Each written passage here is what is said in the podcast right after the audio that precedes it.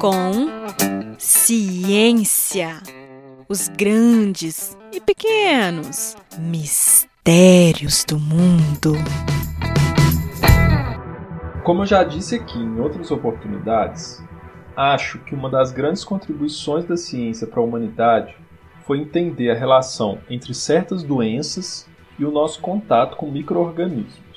Desde que a gente percebeu isso, a expectativa de vida humana aumentou bastante, pois pudemos evitar e combater corretamente diversas enfermidades.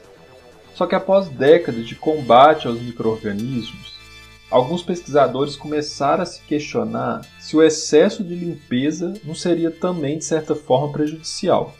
Em 1989, David Eastrom publicou um artigo que deu início à chamada hipótese higiênica.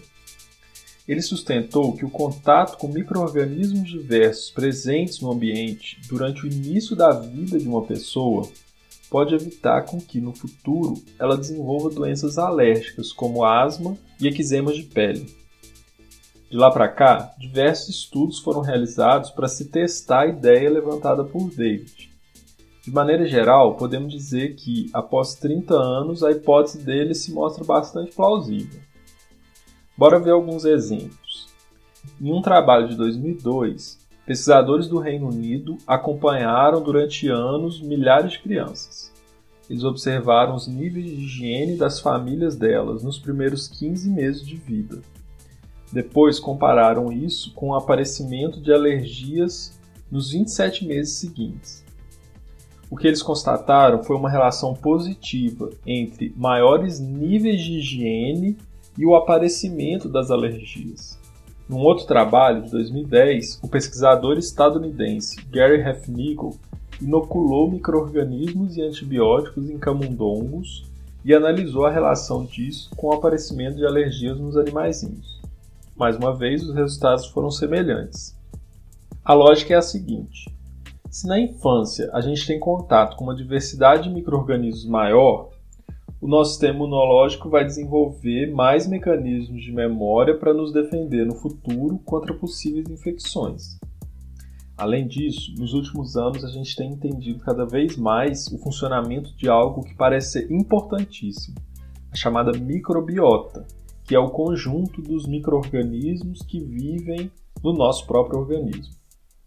Uma microbiota rica parece ser importante para se evitar a instalação de invasores que causem problemas. Assim, o que a gente tem visto nos estudos é que, além do excesso de cuidados com as crianças para que não se sujem, outros fatores reforçam a hipótese higiênica. O tamanho das famílias, o contato com animais domésticos na infância, o uso excessivo de antibióticos e desinfetantes e até o tipo de parto parece sim ter relação com o desenvolvimento de certas doenças. Via de regra é o seguinte: famílias com mais filhos, em que os irmãos convivem mais entre si, convivem mais com animais domésticos, em que as crianças nascem de parto normal e com um menor rigor excessivo na higiene, essas famílias apresentam menores chances para o desenvolvimento das doenças alérgicas na vida adulta. Ou seja, ao que tudo indica, parece que sim. Criança suja é mais saudável.